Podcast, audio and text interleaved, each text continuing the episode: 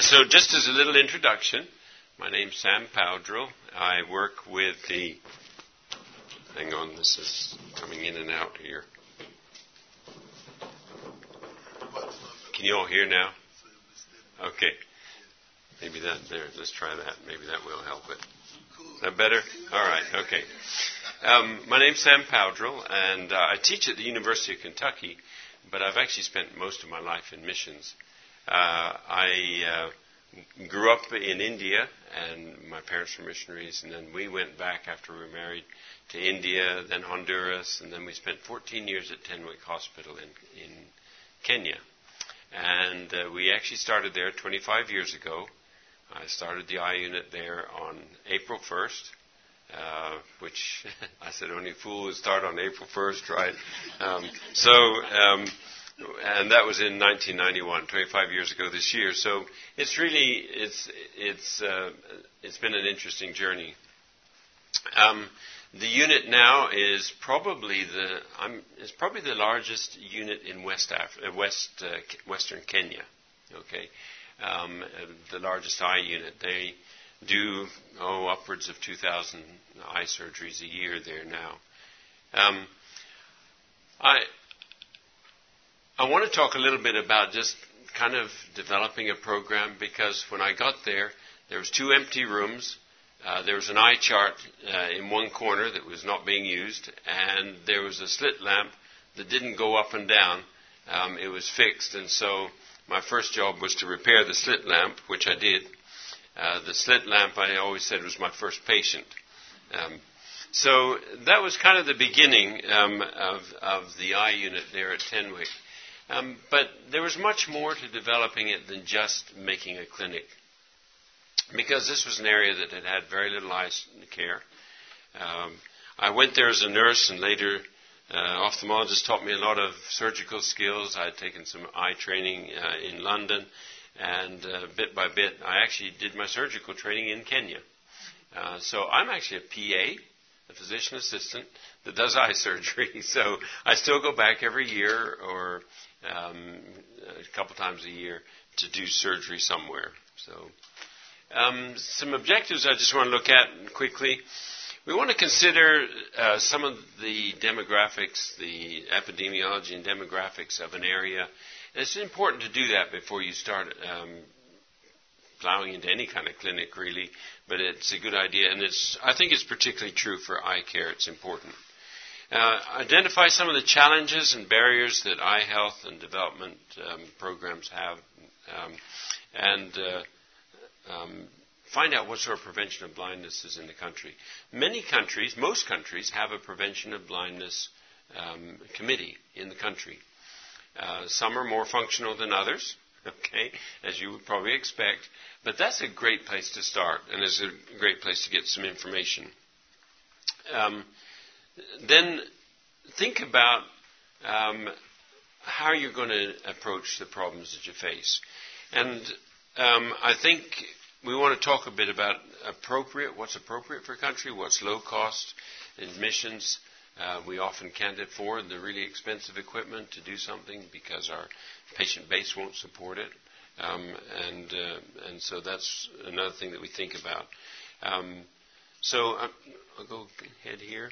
So we were in uh, eastern, uh, um, sorry, western Kenya, near, down near the Masai Mara, which the Mara, I'm a little bit afraid of how far I can go with this.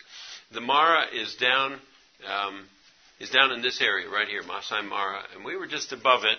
I think if I click there, I should get an arrow. Okay. Um, so there's where Tenwek Hospital is, and those other little uh, red lines tell you the different uh, uh, language groups that we were with. So there was in that area. I worked with about five different language groups. I didn't learn all those languages, believe me. Um, but uh, Swahili is sort of all over the country. But uh, I, um, we were in the Kipsigis area, but our eye unit really went into all of those areas. We went clear up into Pokot, uh, into Kisii, Maasai, all of those areas, and each one's a different tribal group. So let's look at community assessment just for a minute. So on a world base, Um, that's kind of what we're looking at. There's about 39 million blind, but 285 million that have some sort of low vision. It's a huge number. Um, the, so visually impaired at some point. And so 246 of those have got low vision. They may not be blind. And uh, when we say blind here, we're going by WHO standard, which is, for those of you that do eye stuff, 2400, okay? Uh, here in the States, uh, legal blindness is 2200. So uh, we, we uh, so actually that number could, could, be a lot bigger if we go by a U.S. standard. Um, here's some of the causes of blindness worldwide, and you might be surprised to see cataract at the top of the list because here everybody gets their cataract done, and uh, you almost never see a blind person uh, in in our communities here from cataract. Occasionally, but not usually. Um, glaucoma is something that is on the increase. Macular degeneration is on the increase. Both of those probably because of aging populations. Um, and uh, then corneal things, and these are things like um, corneal scars from measles, uh, from vitamin A deficiency, and some of those things. I've actually got vitamin A down at the bottom. But uh, these are things that are decreasing, thankfully, and some of that's because of immunizations, um, a better diet, and that sort of thing. Diabetic retinopathy is on the rise worldwide, and it's interesting. When I first went to Tenwek, I never saw a case of diabetic retinopathy. Uh, that's uh, now we're doing uh, a lot of lasers for for the um, diabetes, um, and uh, the surgeon that's there now is a retinal surgeon, and he does a lot of retinal surgery, some of which is diabetic. Um, what happened? What changed uh, in the last 25 years is that when I went there, people that had diabetes, it was a fatal disease. They died. They died of ketoacidosis. They died. Um, now We've, uh, with the, the, advances with Humulin insulin, where we can, uh, they don't, doesn't have to be refrigerated. They can take it home and they can take their insulin. Um, and so, um, so both type one, type two. Uh, if you're putting type twos on diabetes, uh, we are uh, keeping them alive and so they're living long enough to get diabetic retinopathy, which is an interesting, interesting thing to observe. So if you're looking at at um, at your area, you need to ask: Is this is something like diabetes being controlled, or is it not? Um, if it isn't, you may not see that di- much diabetic retinopathy. They may, may be like our case, where they actually passed away. Um, refractive errors are a huge deal. Um, it's it's sort of the big chunk of things of low vision that isn't being dealt with worldwide. It is in some places, but many places it's not. So this when I say refractive errors, that just means people need glasses, okay? And so there's a huge need for glasses worldwide. Trachoma, thankfully, is something that's decreasing. It used to infect 600 million people worldwide. Um, it's something that's on the decrease, greatly on the decrease. And um, onchocerciasis, I'll say that again, onchocerciasis is on the decrease uh, because of a lot of the efforts of World Health Organization. And vitamin A is decreasing as well. Okay, 80% of developing world blindness is actually avoidable. About 60% treat, is treatable. Most of that is cataract. Okay, uh, and then the preventable is, are the things like vitamin A deficiency, measles, and um, childhood blindness. Some of those kinds of things. Um, in the last few years, there's been a lot of good advances through uh, the work, international work that has gone on. Um, ivermectin was is the drug that was developed uh, for onchocerciasis, and I was actually in Sierra Leone when that transition happened from some other drugs, one of which caused blindness and the other caused death. So those aren't very good options. but ivermectin came along and it has transformed what's happening in West Africa, uh, thankfully. There is some other pockets of, of onco in the world. Uh, there's a couple of places in Africa, a couple in South America but uh, by and large, it's a West African problem. Um, the rise of MSICS. Um, MSICS stands for manual small incision cataract surgery. Okay, it's a big mouthful, and since we don't like to say that, we just abbreviate it. Um, 1990s. I actually started doing MSICS probably around 1996, so I didn't know it, but I was early on in the game. And now in the literature, there's a lot of interest in the MSICS surgery. And one of the things I've been doing is actually going down with docs to different countries and help them learn to do the MSICS. Um, uh, because we're doing, we, it's not it's not a procedure that's typically done here, uh, though there is a very um, an ophthalmologist, Glenn Strauss, does it in Texas uh, for for an for an indigent clinic, and he's um, it's very interesting. He's he's a phacosurgeon, but he does an excellent job with MSICS as well. Um, the uh, the availability of low cost, glasses, um, it depends where you are in the world, but most places you can get some sort of low cost glasses. And one of the things is injected molded lenses. Uh, these are made in China. These lenses can be you, can be purchased for somewhere between 50 cents and a dollar, uh, maybe between 50 cents and a dollar 50. And so glasses can be made very cheaply. It's just a matter of finding those and, and connecting with it. The introduction of SAFE. Um, that's that's uh, a WHO World Health Organization push to uh, to combat trachoma, and that is just um, so surgery, um, the um, antibiotics, face washing, and then the environment. So those that's what that stands for, safe. And those are areas that have been pushed uh, for for that, and that's part of the reason why trachoma has drastically dropped, which is great. Uh, many in rural Africa are blind. Um, um, out of 100 people, one's blind, three have significant loss of vision, and uh, two of these could see again with surgery. That's uh, those are big numbers. They really are big numbers. And the interesting thing is, one is blind out of every 100 people. There's three more that are disabled, either physically, mentally. Um, uh, there's some sort of disability, 4% of the population. That's huge. It's really huge. Um, and these are, these are significant um, uh, disabilities. So, why, why is there so much blindness? Uh, is it just people get more cataracts and in Africa and uh, than they do here? And actually, no, it isn't. So just very quickly, and I'm not going to spend a long time on this diagram, but just a little bit of epidemiology. Incidence are your new cases that come in every year. So think of this like a sink, okay? You have a tap with water coming in, you have a drain with water going out the bottom, all right, and then you've got water in the sink. Um, so the incidence is like the water coming into the sink, the new cases every year. The prevalence are the cases that are already existing, okay? And then the sink going out the bottom are the ones that either get surgery or they die, all right? So that's basically what that uh, represents. Uh, in the United States, I'll give a comparison. Um, one, about one in a thousand is is is blind. Uh, in Africa, it's about one in a hundred. All right. Um, these figures may have changed a little bit, but that's close. Uh, there's about one eye doctor for every 20,000 people here. Um, there was one eye doctor for a million in Africa. Uh, so there's about roughly 300 for the whole continent. Um, probably Kentucky has more than that. so uh, it's uh, it's uh, it's it's huge. Um, we look at the population sort of as a million. We, if you take the, a million people, and that was um, about what I had at Tenwek, uh, you take a million people. There's roughly 6,000 people uh, develop cataracts every year out of that million.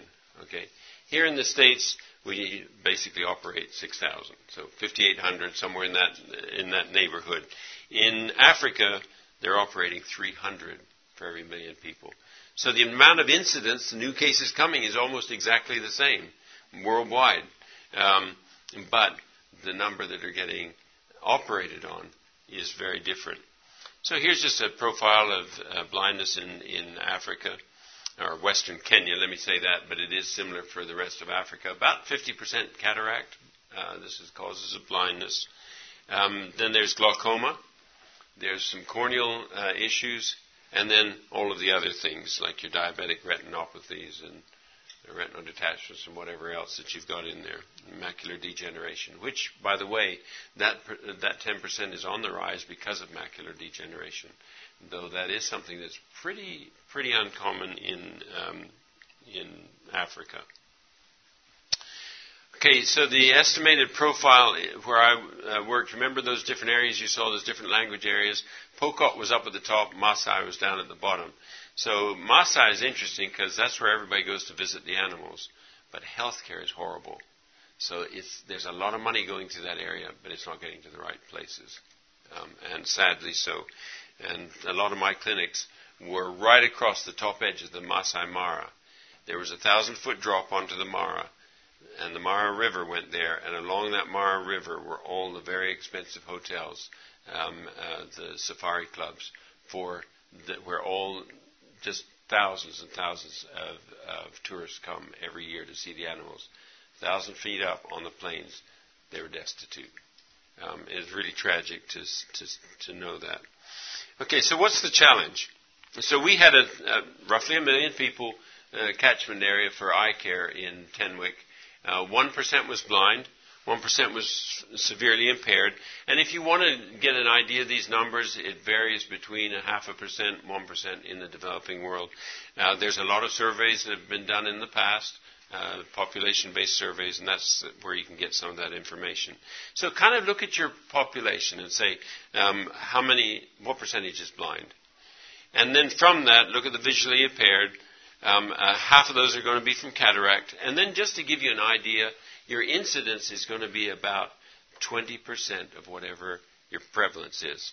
So whatever's in the in the basin, all right, the water in the basin, the prevalence, uh, about 20% more is being added each year. Now, some of that's being lost to death, some of it's being lost to uh, or going out with um, surgery, but that's sort of how you can judge your community if you're in a developing situation. So in um, in our area, we had roughly 2,000 cases of cataract surgery to do annually. So why uh, why is it 2,000? Well, people have two eyes, right? So that's how we ended up with that, um, and that's roughly roughly how I estimated that. Um, and for many years, I was the only one there. Um, what's some other reasons that people don't have cataract surgery? One is that there aren't the people to operate on it. The other thing is that uh, there's there's factors that keep them from coming, and these are some of them: availability of the service, so we don't have a surgeon; um, bad outcomes.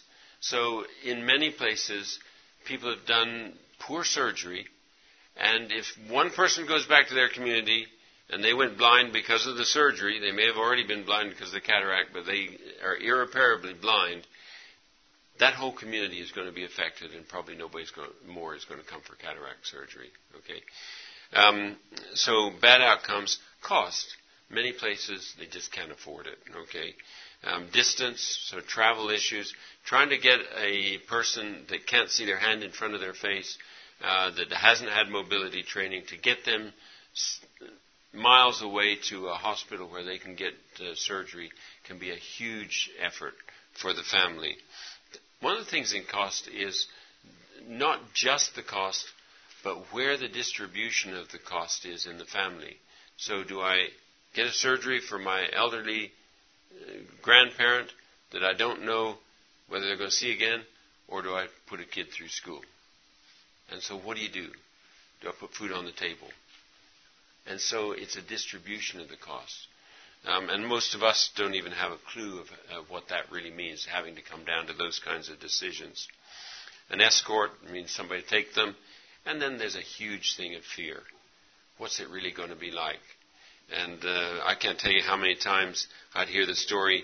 They would say, "Oh, uh, you go in there, you go in the room, and he takes your eye out, and he puts it on the table, and he works on it, and he puts it back in again."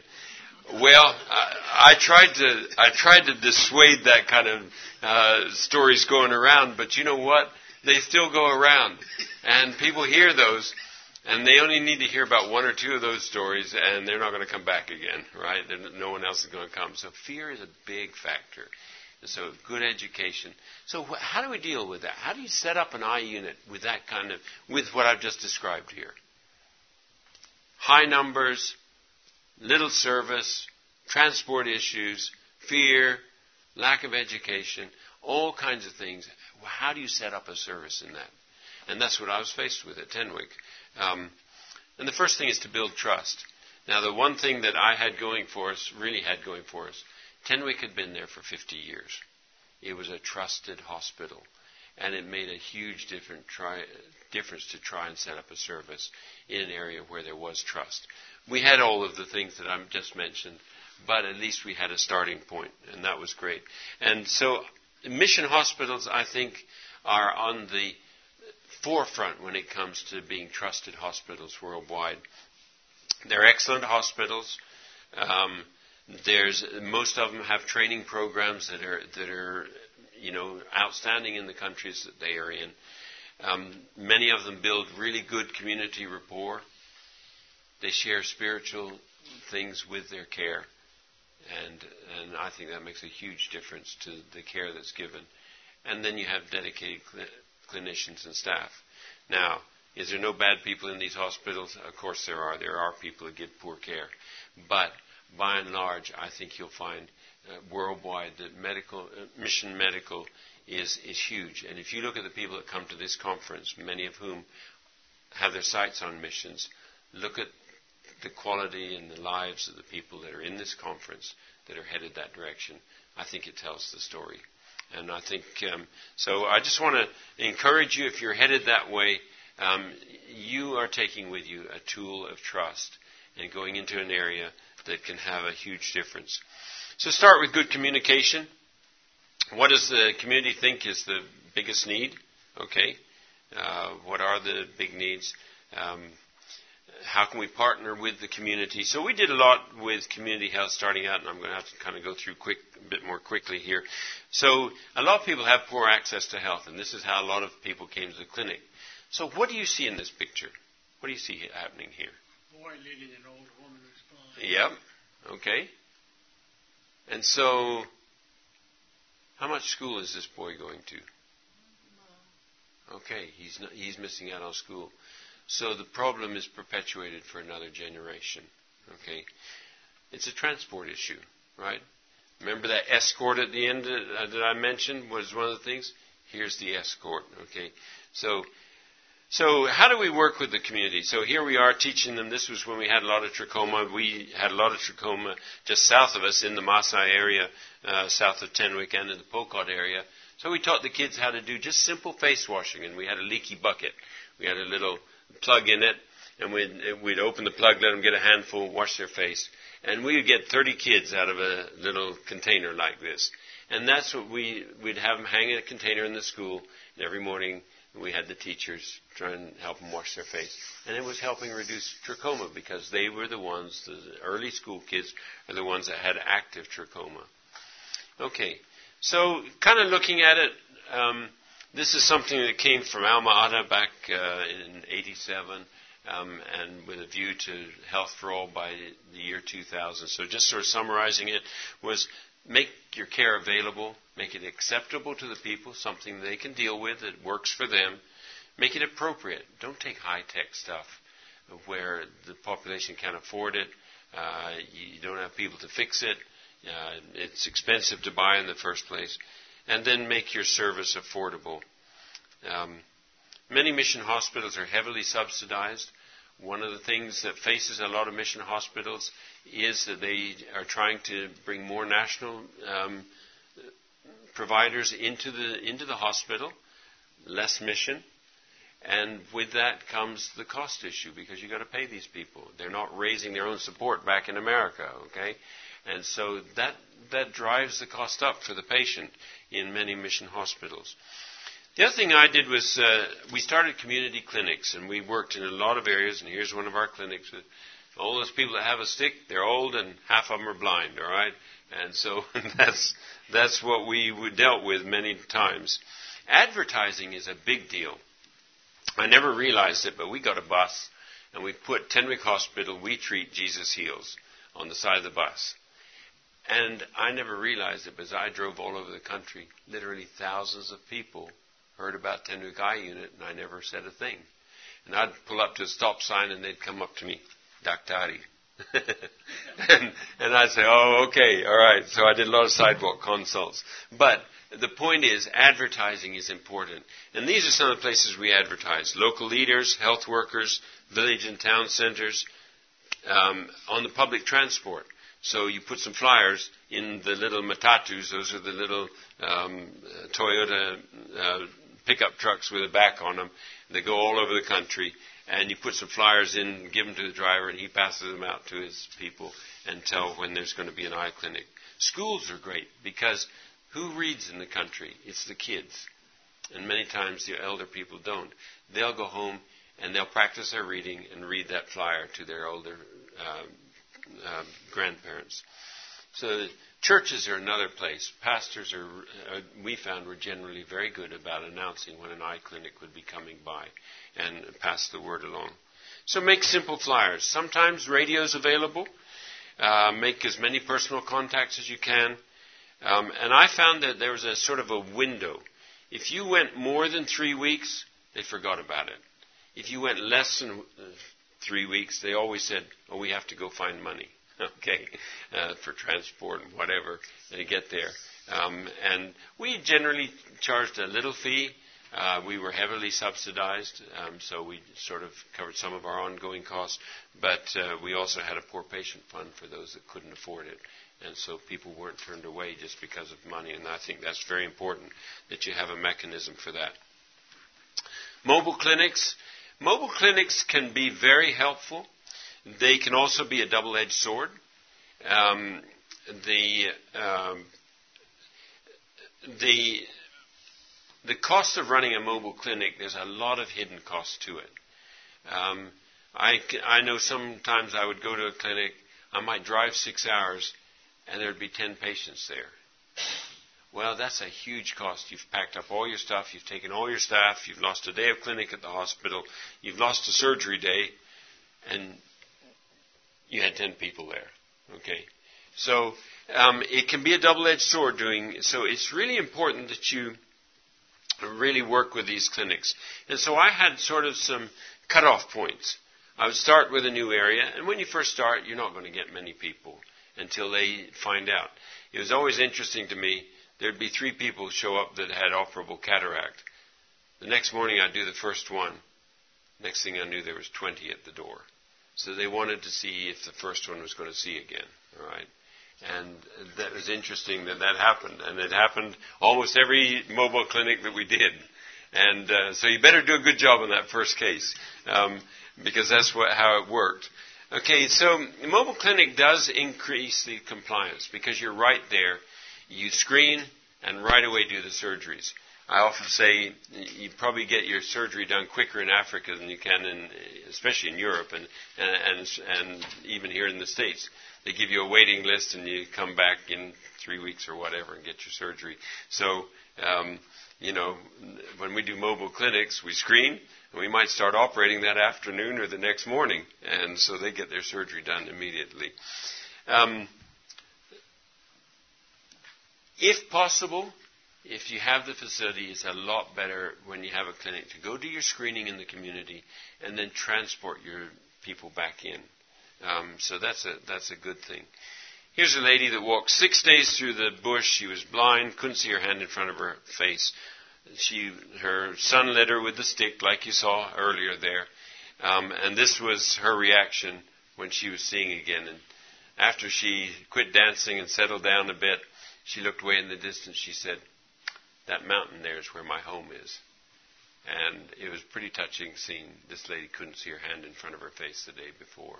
And that was pretty, pretty amazing. Needless to say, the next morning I got a lot of patients. and sadly, what would often happen is they'd show up the day you were leaving and you didn't have an operating day left to work with them because you, I always left a screening day. Um, I'm sorry, a post-op day, the last day, so we could make sure that everybody was doing well. This is the bus that we had. And so we would take our staff there and we'd do our clinics.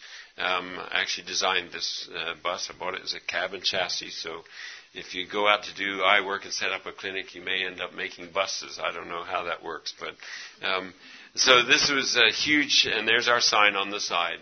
Um, and we would, we, this was made, it's a 30 seater bus. We could take all our equipment, we could take it, do a surgery um, in a rural area, or we could transport patients back in. And so we did either one. Um, and so this was a huge help to us. Um, start with a basic service and then build. That's, I think that's a good thing. Don't try and do the fancy stuff to begin with. Look at where the bulk of your problem is. Okay? Look at those causes of blindness and say, what are the ones I can fix and what can't I? Start with um, effective low cost eye drops. And tr- um, we actually started making our own. Um, it was very interesting at Tenwek. They had the injection vials for the antibiotics.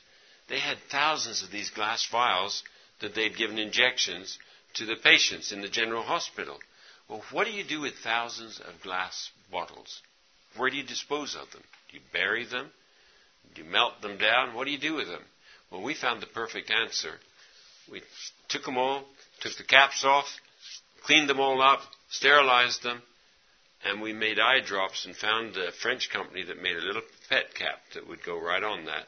And I, out of some car valve springs, I made a press that I could press those on, and uh, we distributed our glass all over the community. So did a good service. We didn't have to figure out how we were going to get rid of it, and it comes in three sizes. So what I did, uh, people look at it, and if you only have this much med in it because, and it's a big bottle, uh, because it's uh, it's expensive, right? So you don't put very much in. You only put three cc's or whatever for their eye drops. They'll say, "Oh, my bottle's only half full. It's missing. I need another bottle." So what I used to do was I had three sizes of bottle. I would put my uh, cheaper meds that we made that cost us less to make in the large bottles, and the expensive ones and the small ones. They were all full. I charged the same price, but I differentiated the price because I had a small bottle or a big bottle. And so we passed out meds like that. Um, have a supply of common, have glasses coming. We worked pretty much with spherical equivalent. Uh, some of you won't know that term. But a spherical lens, either a minus lens or a plus lens, just a straight sphere. Most of your refraction can come within very close to a 20/20 vision with a spherical equivalent. That last little bit, so you might be 20/30, but that last little to 20, um, you'll make by correcting it for the astigmatism. Okay. Now, what that does uh, in terms of cost, in many developing countries, that raises the cost of that pair of glasses 10 times to put an astigmatism correction. Is it worth that one line on the E chart? Probably not. Okay. Now, I had people from the towns and cities that wanted, they were office people, they wanted that really good vision. But for a farmer, does that really make a difference? And that's some of what we dealt with. And so you need to weigh those kinds of costs. So we had a service that we could get the, you know, the exact correction from the city, and then what we did, and there's different ways of doing this, but if you, if you if Lions Club's sending you glasses frames, um, I didn't try and match somebody to the pair of glasses. I just knocked the glass out and I edged uh, our own lenses, our spherical lenses, into those frames. Um, edging is a lot easier than doing the surface, than facing it. And so that's what we did. So just some thoughts on that. So um, um, the other thing is keep to basic eye instruments. Don't try and get too fancy, um, uh, right, especially at the beginning. Um, right now at Tenwek, they're doing retinal surgery, and, the, and retinal surgery requires a lot of um, expensive equipment, but it's about 5% of our population. So they're still doing all their cataracts with a simple procedure. They get a few from the towns that want a fancy procedure done with phaco, and they do now have that capability. But we're taking care of the bulk of our population with low cost, appropriate methods. Um, and then if we have the feasibility of doing a higher cost service, you can, you can charge for that. These are people that are willing to pay for it. Um, and uh, so then we help offset our, our run of the mill cataract surgery, and that's been a help to us, a huge help. Okay.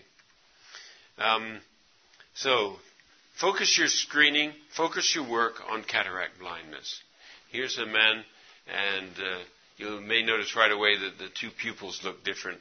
Uh, he didn't have a head injury on the right, uh, left side, sorry, the right side. Uh, he on his right eye. I had dilated it for surgery, but it helps you see the cataract, very dense cataracts, and this is how many, many um, of the patients that you'll see overseas are. It, that some of this is changing. You're getting uh, less dense cataracts, but still, this is a huge. Uh, how many of them are? Focus on that, and I'll, t- I'll tell you why. Um, there's a lot of glaucoma. Glaucoma is on the rise, but it's it's a problem that is very hard to deal with and, and build a clinic on. So don't get into it heavily at the beginning. Head for your 50%, that cataract, that you can do 50% something that you can do something about, um, and treat, uh, um, get the surgeries done for those. So good screening. Make sure that uh, you have somebody that can go into the community, find these cataract patients just simply with a visual acuity chart and a flashlight. Um, selection. When you get them in, or, or in the, even at the community level, have good criteria of what you should operate and what you can't operate. Um, so one of the things that I did with that guy that had such dense cataracts, I would take my flashlight, I'd see if the pupils are reacting. And then I did what we call a swinging flashlight test. I'm checking for a difference of the way those two pupils are reacting because I couldn't see the retina to see if there was an optic nerve problem. Okay? So by doing that, the pupil would, uh, um, if I swung to the one, if, if there's an optic nerve problem, when I swung my flashlight to that side, the pupil would dilate because that optic nerve wasn't working. All right. So that was a test, one of the things we used in our in our selection. So if I got one like that, I didn't operate that eye because I could do a perfect operation. Tomorrow morning, he's not going to see anything. Okay or see poorly. So we tried to avoid those kinds of things. Because remember what I said about the one person going back into the community? You may do a perfect surgery, but if there's something wrong with the retina or the optic nerve, he goes back in and said, they operated on my eye and I'm still not seeing. Okay, so selection is a huge deal to building a good eye unit. And then make sure that after the surgery, if there's any kind of refractive problem, more and more we're getting a lot more accurate at getting the right lens in, and lenses are more available, uh, the intraocular lenses. But just make sure that they do have the glasses they need if there's an issue with astigmatism or correction needs to be done. So I say astigmatism there. A lot of times you can solve it with spherical equivalent, but sometimes with surgery, especially with surgeons that are learning the MSICS procedure, you may get more astigmatism and you may have to correct for that. Here's just an MSICS surgery. It's an interesting. I wish I had time to show you the whole procedure. Um, I actually have a four-minute video of how you do it, but some of you are not going to want to see that. I can tell you. But we do what we call a frown incision. See where the incision goes, and we make a large tunnel that goes up into here and here. And this ends up being a sutureless incision. Uh, you don't have to put a suture in it because the way we make that tunnel, it, it closes the, the eye. So we're actually not even we enter the eye right in here, and all of this is tunnel. And uh, um, if we have a minute, I could show you that if anyone wants to watch it, but we'll we'll we'll skip that for right now, shall we? okay. Some of you are not going to deal with your breakfast well if I show you that surgery. So, um, the manual small incision uh, cataract surgery, it's it's uh, um, with a little practice, it's a good safe uh, procedure, good results. Uh, it's quick. Um, it's low cost, very little instruments, um, and you know the the equipment's available. It can be done in the rural areas. I've done this in clinics and um, churches and community centers and schools. I've set up and we've done cataract surgery. And uh, my, the interesting thing to me, as far as I know, and I don't know all my patients follow up long term, as far as I know, my uh, infection rate, post-op infection rate, is no higher than UK hospital in those areas, which is kind of interesting to me. I will say a lot for for the immune systems in Africa; they are excellent, and that's that's part of it too. And the other thing is God's grace. I really believe that, and we prayed a lot when we would uh, go to do surgery that God would help us do a good job. Okay. Um, don't spend a lot of time chasing and managing glaucoma. I can't tell you when I first started how many times I tried to persuade someone with deteriorating glaucoma uh, that they needed to come to the hospital. They have a pressure of 35 or 40. I knew they were losing uh, uh, vision on uh, every time. Every time I came to visit, uh, losing another line and that sort of thing. Um, but the problem is, if you operate on somebody that has glaucoma, and I say operate because typically in the developing world we do operate on glaucoma rather than drops because two things happen. The drops are expensive and they quit taking them. And then you may not see them for three or four months and then they've lost a lot more vision. So typically, when we actually make a diagnosis, we've been doing trabeculectomies. Um, I'm talking to some of the people at UK at the possibility of putting some of the newer tubes and some of those things in. But um, uh, surgery has been sort of our, our, our way to go with glaucoma. Now, the problem with glaucoma surgery is they've lost half their vision. You do the surgery, the only thing it does is keeps them from getting worse, hopefully. All right? Now, if it bleeds while you're doing surgery, they do get worse. They don't get better, very rarely. Occasionally you have a little bit, they may improve a little bit, but it's almost, really, you, you have to tell your patient they're not going to improve and they may get worse. Now, if I told you I was going to do surgery, you're not going to improve, and it might get worse, how enthusiastic are you going to be about having that surgery done? Okay. Now, somebody comes and gets a cataract surgery. They go back to their community. They're like that lady. They're dancing. They're waving their hands. All right. Um, and uh, so that patient may have come earlier, and they told them it's not very far advanced. Wait for a little bit. All right. Now, that person goes home and they see somebody. Oh, I'm starting to have vision troubles, and that cataract patient tells them, No, you wait for a while and then go because no point making two trips. That's a glaucoma patient. And that patient waits. And then they get to the hospital and they say, Sorry, we can't do anything because you're blind and there's nothing we can do to solve this. What does that do for the community? Better that person had never gone, right? Never heard that information. So be very careful. Glaucoma is a huge problem. And my heart goes out to these people, but it is one that can absolutely kill trying to set up a new uh, eye unit in a clinic in an area, in a rural area. This was a girl that was in her, she was in her mid, mid to late 20s and was already blind from glaucoma. Just a tragic case uh, in Pokot area. Um, with the darker races, uh, there's a lot of open angle glaucoma at young age um, high pressures. These people go blind very early. Um, I've been down in the Dominican recently, and we're just seeing huge amounts of young people with uh, with open angle glaucoma, which is normally an older person's uh, glaucoma. Okay. Don't spend a lot of time on itchy eyes. You'll get droves of people coming with itchy eyes. Okay. Um, there's little allergy things and, and dust and smoke and all kinds of things that aggravate their eyes. Um, and it's like Jesus said, like the poor, they are always with us, right? Um, so itchy eyes are always there, um, and there's loads of them. Um, but you've got to deal with them. If you have a clinic, um, and oh, something I didn't, I started to mention, didn't. So when I go to a clinic, a rural clinic, I'll go a couple of times. But if the number of cataracts, operable cataracts, drops below 10% of that clinic, I give that clinic a rest for a while and then come back, you know, maybe a year or two later, okay, and let the numbers build up again.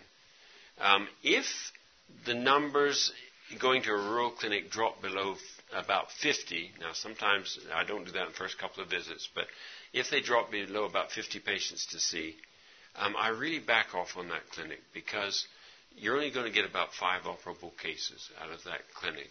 And you may have driven a long way and a lot of effort and several two or three days um, work, and that can be very discouraging. So I, I do back off on those. Um, so what I was going to say is that you may get a clinic with 200 people, and 180 uh, of them may be itchy eyes. All right. So you want to try and deal with that. And what I used to do, I'd just line them up. I'd say, okay, how many have itchy eyes? And put them all out there, and I would say, this is what it is You need to do good compresses at home, cold water, splash water through your face when your eyes are itching. Talk to them like that. I would try and look and see which ones looked like they were having the most problem. They were scratching more. Um, and then I would screen those ones. And so I triaged and got through a whole lot of them very quickly and sent them out the door. And I kept a little astringent, something like uh, like Visine. And if they didn't want to just take my advice on the uh, the cold compresses, I'd give them that. But be very careful. Some people, in the developing world, a lot of steroids are used, steroid drops. You can get into big trouble using steroid drops. Okay. Now there are some cases that need it, but generally, if I'm talking to you, telling you how to, about setting up a unit, do not use steroid drops for itchy eyes. Please don't. Okay, you'll get into a lot of trouble. You can really get into some big trouble with it. There, um, one of the things you can do, there are some non-steroidal anti-inflammatory drops available. Those are becoming more available in the developing world, and so those uh, um, um, are are now more available. And those can be helpful, though they do burn a little bit when you put them in. Trachoma. Um, so this is thankfully as a, we're seeing less and less of this. These so the ones that have had blindness, the lashes are turned in. It's a real service you can do to do surgery for them. So here was a, out in the bush, good sterile technique, uh, nicely uh, prepared operating room. Actually, no.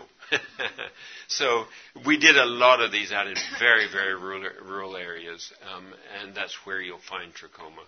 And so we did a lot of. It is actually an infected case, and so um, yes, I did the best I could as far as sterile technique, but we did many, many of these, and uh, and actually I taught my staff to do it. And so training is a big thing. You really need to keep training. Um, I'm not going to stay on that picture long. You probably don't want that one. Okay, continue training your staff. So it turns the lashes back out. For trachoma. Right, and it, yeah, an entropion, upper, upper lid entropion. The lashes turn in, scrub on the eye, and cause blindness. Basically, like a brush on the eye. All right. Sorry, this mic is going in and out for you. Um, the uh, so um, what we basically do is we make an incision inside the lid, and we and it's a procedure where we turn the lashes back out again. Um, so here's a here's a, a, nurse learning to screen for trachoma, and uh, remember I said the active disease is with the kids. The, it's the older people that have the blinding disease.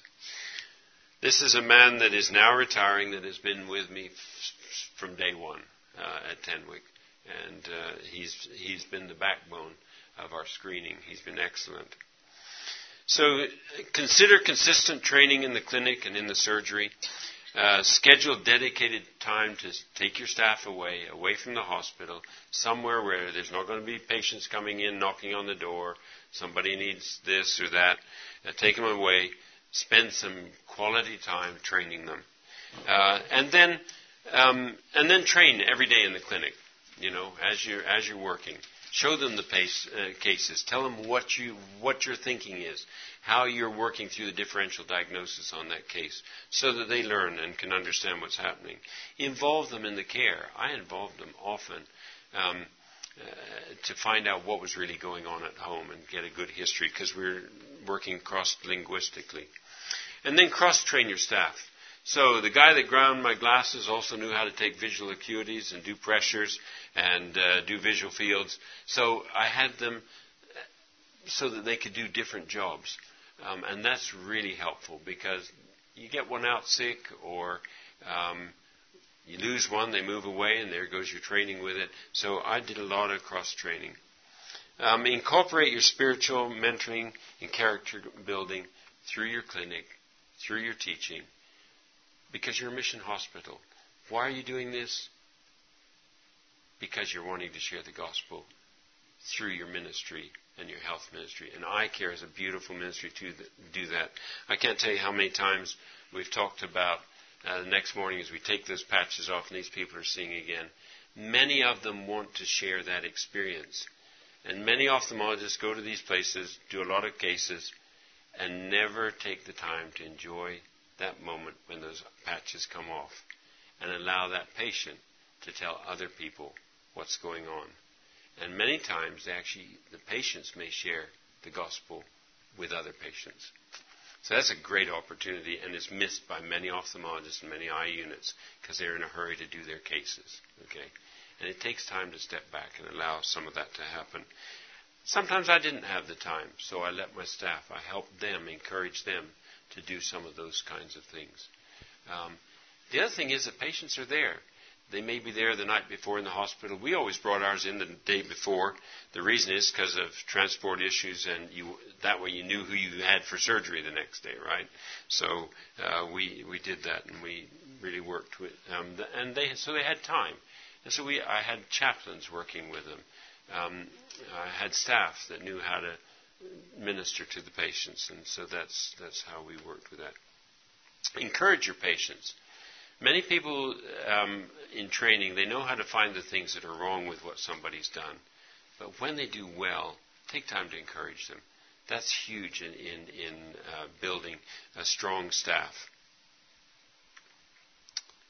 Here's a boy that I started as a patient attendant. He's now doing cataract surgery.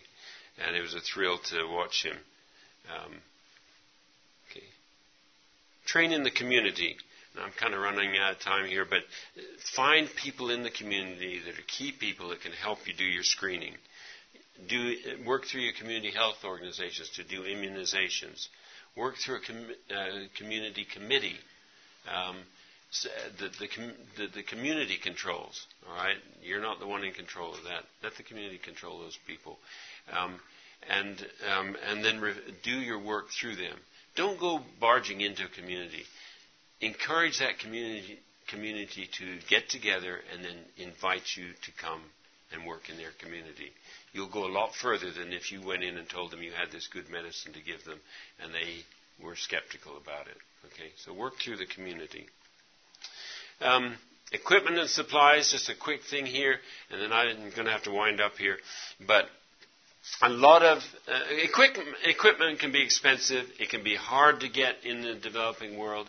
Uh, there's a couple of good resources. Aravind Eye Hospital in uh, uh, south, southwest India, south, uh, southeast India, sorry, is uh, is an excellent resource for um, for equipment, um, but it needs to be maintained. If you take a phaco machine out there, who's going to fix it when it messes up? Who's going to do the regular maintenance on it? The nearest phaco repair person that we had was in South Africa, 2,000 miles away. So, you know, that's not something sustainable. So, I can't tell you how many hospitals have got a phaco machine that some American hospital sent from here because it wasn't working quite right, and we think missions can use that. They sent it out. It's sitting in the corner somewhere, an expensive piece of equipment that can't be maintained, can't be fixed, can't get the tubing for. It's worthless. So avoid getting into that situation. Stay with equipment that's appropriate that you can deal with. Okay? And then train your staff to take care of your instruments. I've got instruments at that eye unit at Tenwek that have been there 25 years. And they're still using them. They're still working. They're still good. Why? Because I taught my staff how to take care of them. And if I go there and operate and I kind of hurriedly lay an instrument down and it bangs against the tray, they say, Daktari, you didn't take care of your instrument. Okay, okay, sorry. And you know, you've got to be, you've got to work with them. But that's the key to having good instruments is help your staff to take care of them, and that's really key. Okay. Uh, there's some things, and I'm not going to spend a lot of time on this, but you can do some very simple things to help repair and maintain uh, surgical instruments. I was actually repairing instruments for four hospitals because there was nobody in Africa and, or anywhere in that part of Africa to repair ophthalmic instruments, and they're expensive. So I was doing a lot of that for. So that's something that needs. And then innovation. Keep um, keep uh, working to try and find new ways of, of doing things, new equipment. I'm working on a portable microscope right now, and sh- this is probably a conflict of interest, so I better not say much about it. But it actually goes in a suitcase, and I developed it because I knew what I needed in the bush. And is that so, a mentor? Uh, no, it's my own design. and we take the head from another one. I've built the lighting system. We've made the stand locally. Uh, uh, I work with a machine shop. And it's, it's actually quite exciting. And it's 50 pounds, uh, and it fits in a suitcase. Has video on it. It'll run on a battery for 15 hours. You can operate on a battery. So if you're in an area where there's no electricity, perfect. So. Have you tried solar? Um, I don't need solar. I, I, I, can charge my battery off solar, but it'll run off 120, 220, um, 110, 220, uh, 12 volt, and uh, it'll um, and then off the battery. So I've got a lot of options for running it. Um, oh boy, I've got a lot more to go. Finances. Uh, work with your finances. Work with your people. Work with cost saving. Um, I'll just cover that quickly. So this is an interesting. We used to have a goat index in in uh, in Africa where we would say, uh, find out what the price of the goat in, in is in that community, and that's about what cataract surgery needs to be. Then somebody could sell their goat, and they had maybe a hundred of them, but they had no cash in their pocket. Right. So this was a way that you knew you could you could cost your your um, your cataract surgery, and this was an interesting one and the cost of a goat. So in Nairobi, a cost of a goat is 3,000 shillings. In the rural areas, 300. So you're stratifying your cost to your community, and that's an interesting one. A lot I could say about that. You're going to find that the price of cataract surgery, um, oh, sorry, this is really dark, is about $100 a, a surgery. Um, that's, that's running pretty, pretty low cost. Um, but that's about what it's going to end up costing you for everything Is that $100 in our dollars? Yes, yeah, in in our dollars. Okay, so um, we ours were we heavily subsidized. We raised funds to help with that. Uh, and I'm kind of out of time here. Some of the most, uh, this is a good one. Sometimes the most important people on the team are the translator and the pastor. You can have all kinds of good eye equipment, but if you can't talk to your patient, don't know what's going on, you just stand there and look at them. Okay, so translation is huge, and, and I take a pastor along. Um, and uh, so here's working with Maasai. I didn't know Maasai. Translation can be a big deal. Okay. Integrate your spiritual care. Okay. Um, any questions? And I'm about out of time here, about one minute, two minutes. Yeah. So, um, real quickly, cataract surgery essentially is like tailoring all the treatment to the elderly population for the most part. Okay. So are you doing clinics that are like focusing on the needs of like the, the upcoming generation, pediatrics? Pediatric ophthalmology is is um, and pediatric um, blindness is something that is there and it's it's big in Africa, but so glasses is, is, something that we need to work on, and there's a lot of work needs to be done. Low vision clinics are another one. Yeah. If we don't correct really bad eyes, yep. in turnout young girls can't get married. Yeah. So real frequently they're looked at we're going to operate. I guess y'all don't have strabismus surgeons there then. This is a really good point. So most of the time we would try doing patching and stuff, and we actually had a unit that we could send them to to try and get some help with. But I can't tell you how many.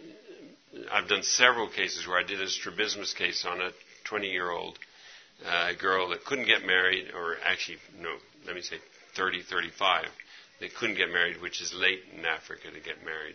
And uh, because it had an esotropia, one eye turned in, all right? I'd correct that strabismus, and sometimes six months they were married. And it's very, it's actually very dramatic. Uh, we operated one on one in Guinea. This girl was a singer, well, uh, quite well known in the country, and she had a she had a strabismus, and it was the thing that really bothered her in her life and, and her ministry. And we operated on her her eye and, and um, straightened it out. And I can't, I'll never forget the day, day after. She had all her friends around. They were singing and carrying on, just very happy. And it, it, it is a huge.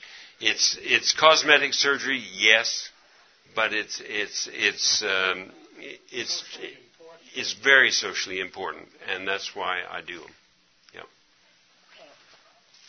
I'm going to cheat. Okay. I'm Dr. Talbot. I have an eye clinic in Haiti. Probably the only one in Haiti that's not private. And I'm desperately looking for people like Sam who want to come in and work. We just did seven cataracts in my clinic, which is a lot like the picture that you showed. So it can be done.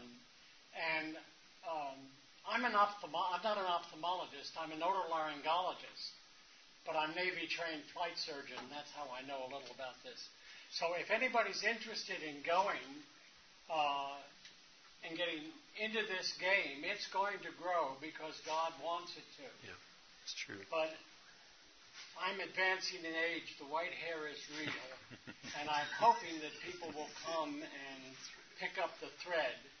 Uh, but so I need help. If you're at all interested in going to a well-established mission in Haiti that has a fairly well-equipped eye clinic, we don't wander out into the boonies uh, yet. But um, come see me. Are you in Waterman or where? Where are you located? Where you, where you located? Where are you located? I'm in the northwest part of Haiti, about 12 miles south of Port-de-Paix, about six hours, which is how you measure things in Haiti, uh, north of Port-au-Prince. Okay. In the mountains. In the mountains, yeah. How can you get the microscope? Um, we are working on, on that. We're just about ready to, to distribute that, but um, I'd be happy to talk with you about that if you want to. And we're we're we're working on it. Yeah. Do you have the goat index for the cataracts? What about for the glasses? Do you have an we don't have a very good index for glasses, but you know, at the risk of, of having issues, I have negotiated with with. I try and negotiate with the community, and I'll go and I'll say, "This is what we usually charge. What can your community pay?" And I talk with the leaders. I let them discuss it. We talk about it, and and I try and go with that um, as much as possible. and how do you downplay glaucoma when they're going to, unless you just don't look at them? I, I do look at them, and as they come across, we do what we can. But I don't go out actively trying to screen for it. Okay.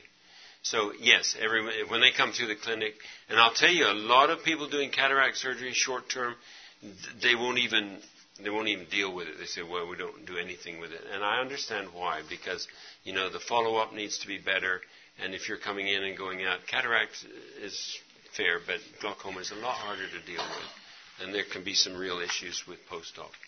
Yeah. Do you do more than a one day for cataract? I do as long as I can get.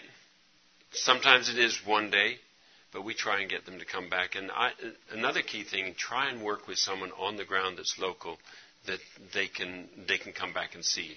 Um, at least to they can maybe refer them into the city or something if there's an issue. But um, yeah, I try and work with somebody on the ground that at least has some basic uh, understanding of how to look at an eye. Yes. So I do a uh, subconjunctival injection, antibiotic and steroid after surgery, and then we send them home with drops. Some of the time those drops get taken, some of the time they don't get taken.